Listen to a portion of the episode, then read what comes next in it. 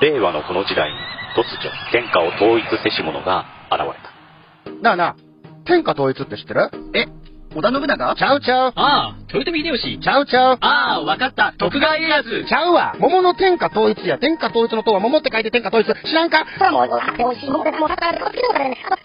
う食べてますけど？食べとんかい甘くて美味しいさくらんぼ、桃、りんごは、シシド果樹園の天下統一。天下統一で検索。燻製とは美味しい燻製とは楽しい燻製とは難しくない燻製ミックスナッツ燻製チーズ燻製卵などベアーズスモークハウスがお送りする燻製品の数々お問い合わせはベアーズスモークハウスワン at gmail.com ワンは数字の1でお願いします。ツイッターはアットマークベアーズスモークハウスまでおお待ちしております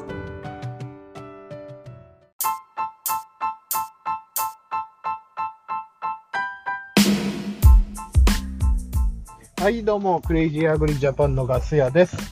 えー、なかなかね、いちご始まっちゃって、去年みたいな更新頻度でできなくて、まあ最近クラブハウスだとツイッターのスペースに移動してしまって、えー皆様にはですね、えーなかなか税金補強とか、えーアーカイブの方を配信してしまったんですが、お待たせいたしました。お待たせしすぎたかもしれません。ガス屋でございます。えーっと、最近はね、えー昨日か一昨日のニュースでね、えー要は値上がりの、資材の値上がりの原因だったね、海運市況がだいぶ下がってきて、うん、海外の運賃コストですね、要は船の。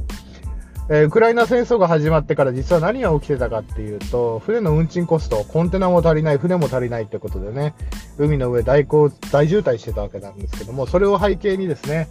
えー船を持ってる人はどんどん運賃を値上げして、まあ、重油高っていうのもありまし燃料高っていうのもありましたけども、どんどん値上げをしてね、えー本当に配線超同然のゴル船まで売れてしまうという、本当に、えーパニック状態だったのが落ち着いて、えーピーク時の6分の1か8分の1ぐらいまで、えー運賃コストが下がってきたので、えー番組でもたまに申し上げてますけども、為替とか今の資源の相場っていうのは、えー、大体おおむね3ヶ月ぐらいから影響が出始める。だから今で言うと5月。では夏ぐらいまでに輸入品とか、あ要は飼料、えー牛屋さんで言うと飼料とか、あとは、うちらで、えー普通の農家さんで言うところの肥料とか、っていうのの、値上げの原因であった運賃コストっていうのも下がってくる。あと物流でちょっと部品とかね、パーツが入らなくなったっていうのも、コストが下がってくるんじゃないかなと思う次第であります。要は世界が戦争に慣れきったコロナで、えー先にね、日本以外は、えーコロナ、日本はね、まだ、まだですけど、海外ではインフレになってくる。要は、ジャブジャブにお金を撒いた結果、コロナ対策でガンガンに撒いた結果と、まあ、経済対策を行った結果ですね、えー需要が活発になって、それがさらにインフレに拍車をかけて、運賃コストも運送コストも安くなってきたと、あ、高くなってきたっていうことが落ち着いてきたということですね。えー結構ね、アメリカなんかではその本当に運送会社の人が集まらないっていうのでね、あの、すごい高級で雇ってたのが、だんだん人員整理の方に走ってきた。要は過渡期が過ぎた、ピークが過ぎたわけですよね。要はそんな高いお金出さなくても人が集まるようになってきたし、逆に過剰に人員を抱えるようになってきたから、レイオフ、要は人員の解雇とかですね、えー適正人員に整理が始まったっていうところですね。なので海外の高インフレも、まあアメリカの金融引き締めも相まってですね、えーこれからどんどん下がっていって、日本では、まあそれを見越して円高になってますね。アメリカの方の利上げ、日本の方のその、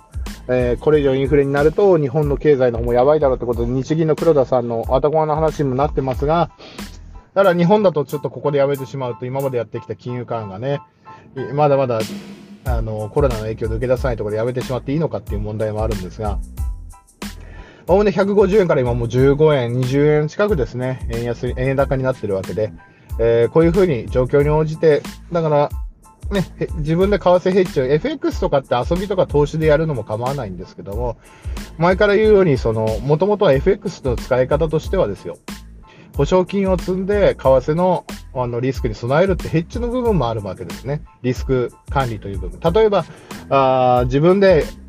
その保証金4万円とか6万円積んでですね、ユーロだの、ドルをやるとすれば、先の円安に備えて買っておくんであれば、その自分の経営と農家もそれを基準として、例えば肥料の値上がり分の一部をペイできるわけですね。例えば、円安が起因とした値上げだったら、その分自分で円を買って、円を売ってドルを買っておく FX ですね。例えば普通だったら1万ドルとか120、30万円用意しないと、1万ドル買えなかった、120、30万円買えないと大変ですけども、5万円とか6万円積んでおけばですね、その分売買したのと一緒なんですね。なので1円変われば数万円の利益が出てくる。2円変わればまたその倍掛けで利益がかかる。ただ、資源の値上がり本業の方であるので、それをうまくヘッジするのが、俺 FX のその経営者として、農業者がこれから使っていく、えー手段なの一つじゃないかなっていうわけですね。ちょっとこのお話がわからないという場合は、学んでいただくか、FX とかに手出さないっていうのが、あのあれ、わからないものには手を出さないっていうのが一番いいと思うんですけども、保険のやり方としては、それで平準化できるわけですよね。その仕入れコストっていうか、肥料の部分とか、飼料開発コストの、あの、に関してはですね。その、それに簡単に使えるようになってるっていうのがいいと思う。本来であれば、もっと先物市場とか日本で、えーなくなっちゃいましたけど、お米の先物市場とかもっと活発であれば、そういうことも、あの、自分の持ってる物で、物でね、物というか物でね、そういったことのリスクオフ、リスク管理ができたんですけども、あのー今やれるとしたら、為替の先物、為替の先物じゃないな、FX とか、あでヘッジしておくしかない。例えば40万円持っていれば、40万円、50万円もあれば、8口ぐらい買えるわけですよ、ドルの。そうすると、8万ドルぐらいのドルを買って、自分の資産を変えたような。で、その差額分でも、もしですね、自分の予想通りであれば、あ飼料はね、円安であれば輸入コストが上がるわけだから、あ肥料とかの値上がりの分を、じゃあその為替でヘッジする。もし逆の場合に動いてしまった場合は、円高なんだから、別にその、自分の輸入するもののに関する、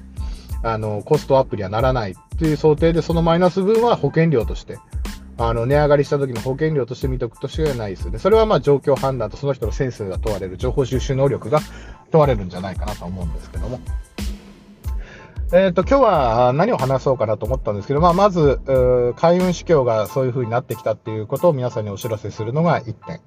えっ、と、ガス屋の方のイチゴはもう大体、えーハウス代がペイできるぐらいはね、えー あの、格安ハウスの方がですね、えーイチゴが取れておりますので、ウォーターカーテンのおかげで本当すごいことになってますね。まあ、電気代はかなり上がったんですけども、それでもまだ住宅よりは安いという経過報告でございます。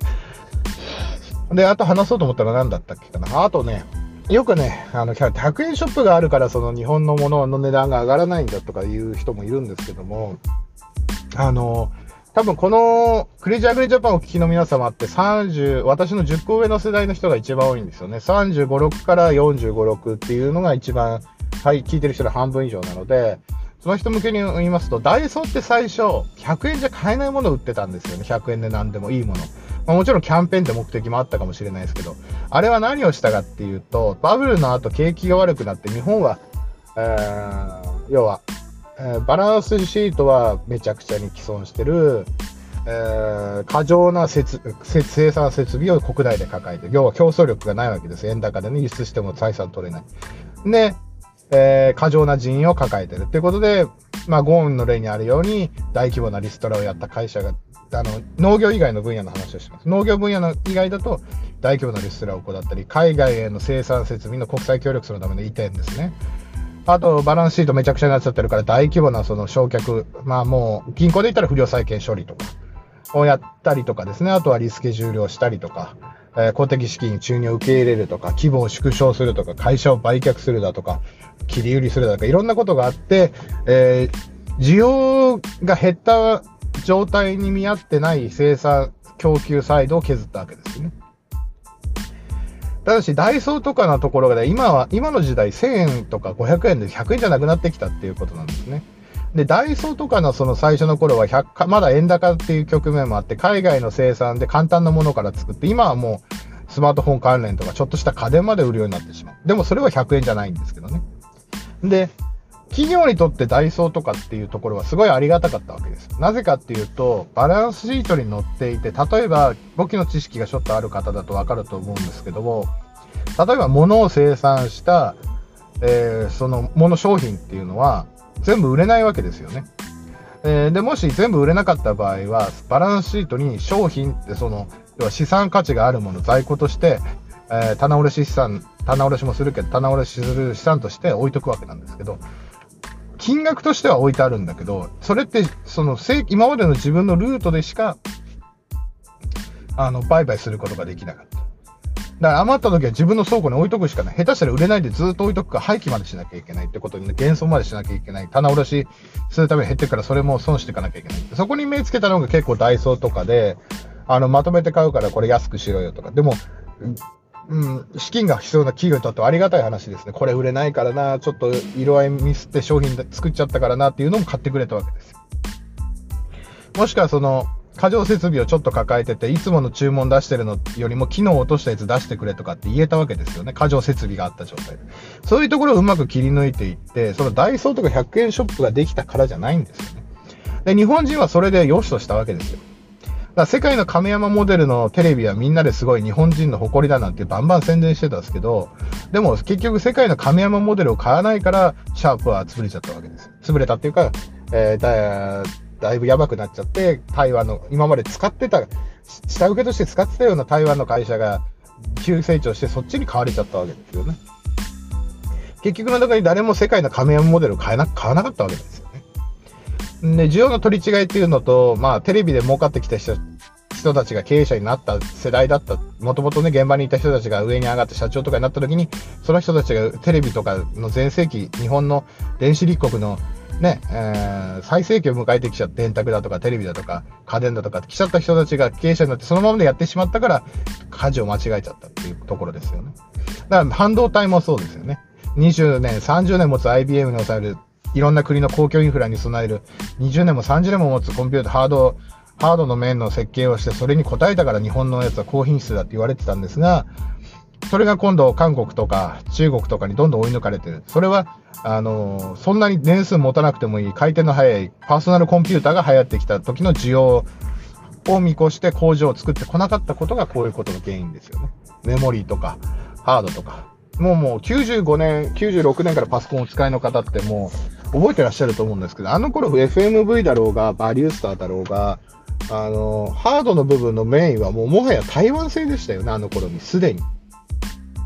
日本はその頃メモリーとかもちろんあったんですけど、あの、もう国外移転は始まってたわけですよ。日本で買ったパソコンだって、あの、パーツは台湾とか、メモリだってあの頃秋葉原行けば台湾製が転がってたし、まだ韓国製は2000年代にならないと出てこなかったですけども、まあ2000年代途中からフラッシュメモリーとかになってきて、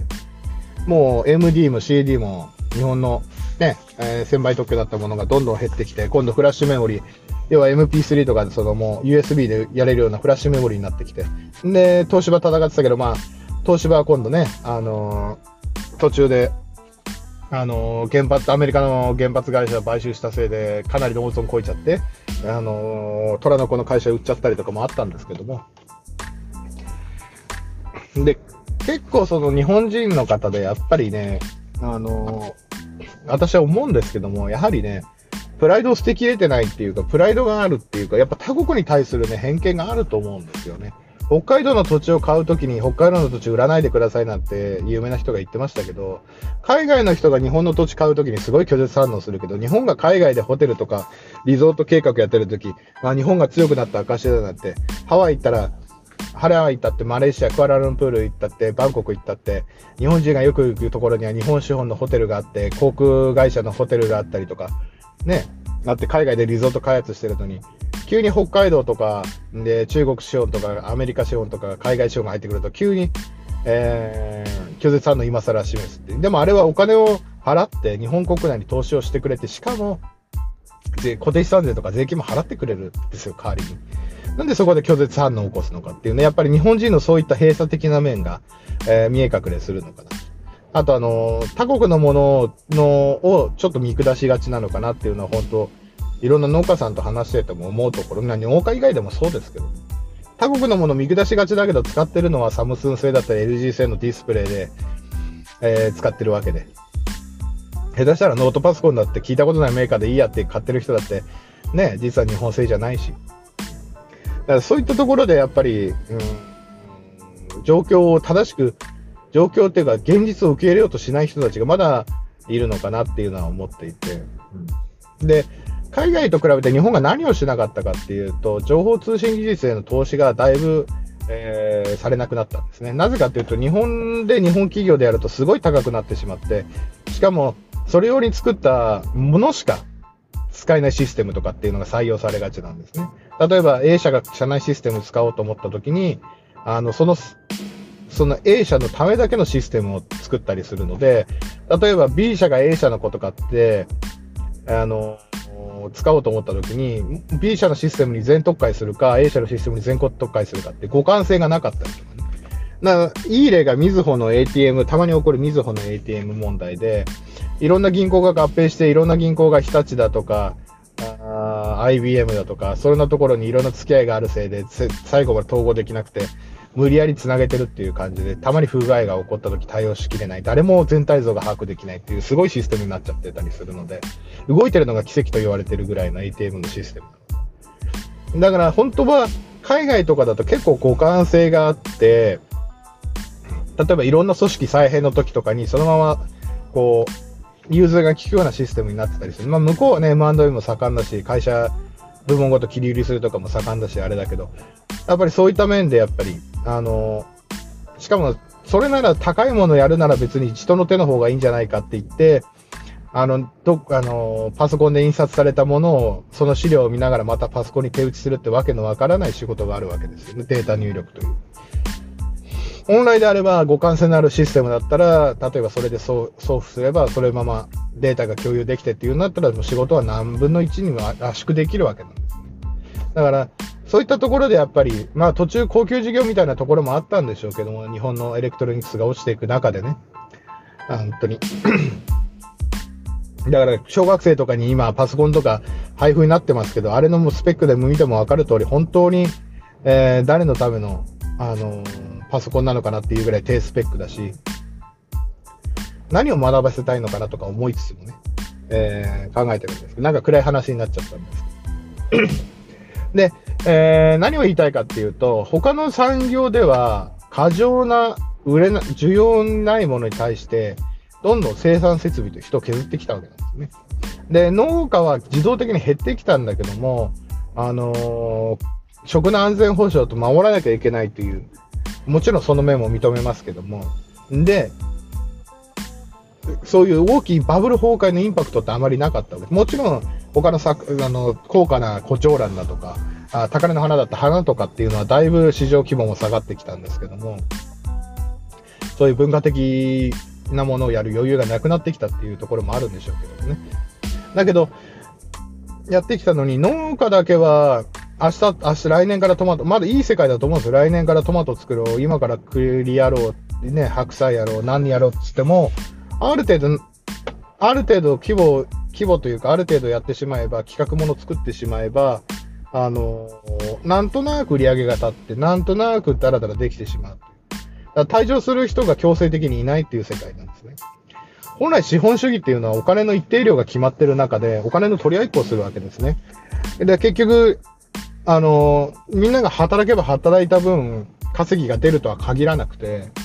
A 社が失敗して、その分の A 社のお金が、その他成功してる B 社、C 社、D 社に分配されるから、利息が払えて、あの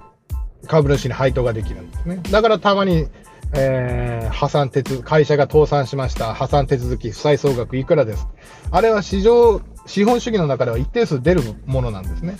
要はずっと、あの、儲からないのにお金を払って、その下の会社は儲かってるかもしれない。その会社自体が儲かってなくて、最後破産してしまう。だけど、世の中のお金の出回る量は、え破産によって銀行がそれが焼却したら全体のお金の量が少し減ってしまうんですね。信用創造が減ってしまう。あの、お金をちょっとあの、なんて言ったらいいんですか、その、それも返してもらわないお金は、えー、帳簿に載せといてもしょうがないので、引き当て金で相殺してしまうんです。利潤を生み出していく、銀行はお金を貸して利息を取っていく、そのお金だって誰かからお金を引っ張ってこなきゃなんないわけですよね。だから、そういったものの繰り返しなんだけど、日本の農業って今ってあれですよね、その三次産業とか、もう本当にそっちの方で儲かった税金を分配してなんとか維持してるって状態なんですよね。だから、見方を考えれば、米の値段を上げろとか野菜の値段を上げろって訴えるのも大変重要なんだけど、補助金として実は分配が始まってるんですよね、本来。だから、あそれが倍価で来るのか、所得に来るのか、それとも頑張ってる人を国が見て、それをね、点数付けしてそこに補助金を出していくとか、あの、やってる面積に応じてとかね、なってるんだけど、だけど、それがなくなった瞬間、成り立たなくなってしまう形態が主にあると思う。特にお米とかね、大規模穀物なんてね、えーなってしまう。だから米をあげろって言って言ってる米農家で結構やってる人なんかね、本当に内装100万円プラス100万円かけたなんて結構、それは安定した経営になりますよね。いきなり0円とか半額になる世界じゃないからね。っていうのを見てると、まだまだ、あその、あその代わり面積やったりとかですね、あの、いろんな役職引き受けたり、その、えー借りてる広大な農地を管理する草刈りだとか、水路の補修だとかをやってるって面もあるから、それをちちっちゃい土建屋とちっちゃいなんて言って林業と、大規模農家っていうのはセットになってるような方も多いと思うんだけど、やっぱりそこら辺がね、やっぱり、えー これからどうしていくかって問題になってくる。だからお米農家以外、畑作とか、えー花とか施設園芸だとかってなってた時に、そっちの人たちは、ガンガンに、まあ、指定産地に入ってる人は別ですよ。指定産地は守られてるからね。以外でやっぱりその、広範囲でね、やっぱり、なんて言ったらいいのかな。その、今回の消費税で文句、あの、言ってる人と消費税払ってない人は文句言いますよね。ただ、今の現状だと消費税払ってない農家さんっていうのは、我々消費税課税業者にしてみれば、何が困ることあるのってことなんですよね。だって普通にうちらはもう払うことに慣れてしまう。前は3000万で1000万に下がって、でも、何人か人雇って面積やってたら1000万なんか超えるレベルなんですよね。米だって10兆以上やってれば、あ 10, 10兆以上やってれば超える金額なんですよ。利益率はベースとしてね、消費税。だから、米で10兆なんか食っていけるラインじゃないですよね、専業でね。よっぽど高い米売ってるなら別ですけど。だけど、別に900万で売り上げ止めた人にとっては補助金、補助金と変わらないわけですよ。で、一生懸命1100万ぐらい売ってる人が一番損してて、なんでこんなに納税しなきゃいけないんだで花なんか、会員課税でやったら、みなし70%の受け取り10%だから、納税額すごいことになるわけですよ。食べ物はまだ軽減税率だから、受け取り8%のみなし80%だから、同じ1000万売ってても倍近く金額が花とこれだけでも違うのに、それで消費税払ってないなんて言われたら、もう現場で逆に公平な税制になってないわけですよね。だからそれをやめようってことになってきたんだと思うんですけど、もちろんね、消費税自体ないに越したことはないんですよ。あれがなければもっとね、お金に余裕ができるんだからみんな。うんだけど、もうしょうがないよね。取ること決まって選挙で自分たちが今まで衆議院選挙で入れてきた投票の結果だから従うしかないんだけど、あんな何わけわかんないからってツイッターとかで騒いでるのかが俺はちょっと理解できる。わからないなら調べろよとは思うんだけど、わからないからできませんじゃないんだよとか思いながら、我々だってわかんないけど確定申告の後に、確定申告の後に3月の終わりまでに消費税の計算してやってるわけで。だから、やっと公平な競争の土台、もう払って払ってないじゃなくて、競争の土台に立ったんだから、そこで頑張ってやりましょうよって話になるんですけどね。まあ、消費税に関してはね、あないに、もう私もないに越したことはないけども、投票の結果でもうこういう風になっちゃったから、我々、有権者の責任でもあるから、払うしかないからっつってずっと払ってるから、赤字でも払わない、会員数だから払わなきゃいけないっていうのもあるんだけど、だからそれで退場するようなら退場してもらうしかないしね、商売やってる以上、払わなきゃいけない金っていうのはね、それだけじゃないし。だから、同じキャベツ作ってる人で、ね、ちょっと面積多くて1000万超えてて消費税払ってて、えー900万で止めて消費税払ってない人の方が使える現金が手元にあるっていうのはおかしな状況だからね。そこら辺は、あの、やるしかないし、しかも課税業者だったらただ番号発行して、請求書と領収書のあれを、ちゃんと番号に載せて、あの、様式に載っとったのにすればいいだけだから、別に何も困ることもないし、納税額変わるわけでもないし。だから困ってるのがまだは払ったことない人だし。で、個人フリーランスで他の業態でね、アニメーターとかそう言ってる人たちが、これ以上ヒーヒーになっちまうっていう。でも、逆にそれで生き残っ、消費税を実質補助金みたいにして成り立ってきたそういう個人産業にももの転換点と思えば、ちゃんとした報酬をもらえなければできませんよって人たちが増えてくればね、あの、これからどんどんどんどん、あ面白い世の中になってくるんじゃないかなと思うんですね。いや、なんか愚痴みたいになっちゃったんですけども。うん。だけど、これから面白い世の中にはなってくると思うんですけど、これからやっぱ海外に向けた品種とか、海外に向けて本当にジャポニカ米じゃないお米を作付けする時代が来るかもしれない。うん、もしかしたらね。っていうところの頭を柔らかくしていかないと、俺は危ないんじゃないかなと思うんですね。まあ私は、手慰みでイチゴやってるぐらいの小規模農家なんでね、えー今花桃に追われてるただの農家なんで、えーそれしか言えないんですけど。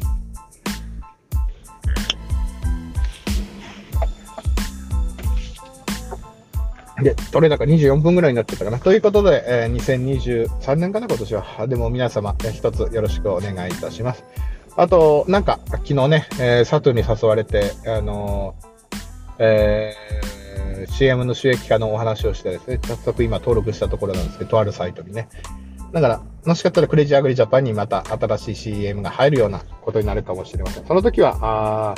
ー CM の方も聞いてもらえれば幸いです。えっ、と、あと、3月の2日3日と4インチの全国大会の方に行きますので、えーもしこれを聞きでね、お会いできる方は会いましょう。あと、11月にですね、えー関東ブロック4インチのプロジェクト大会が、今回茨城県があれなので、えー今のところ駅前のホテル、結婚式場やるようなホテルを取って、えー関東の皆様をやる予定です。えーもしかしたら協賛も個人協賛でね、広告の伝え方を募集するかもしれないので、その時はよろしくお願いいたします。といったところで、えークレイジーアグリジャパン終わりにいたします。またよろしくお願いいたします。ガス屋でした。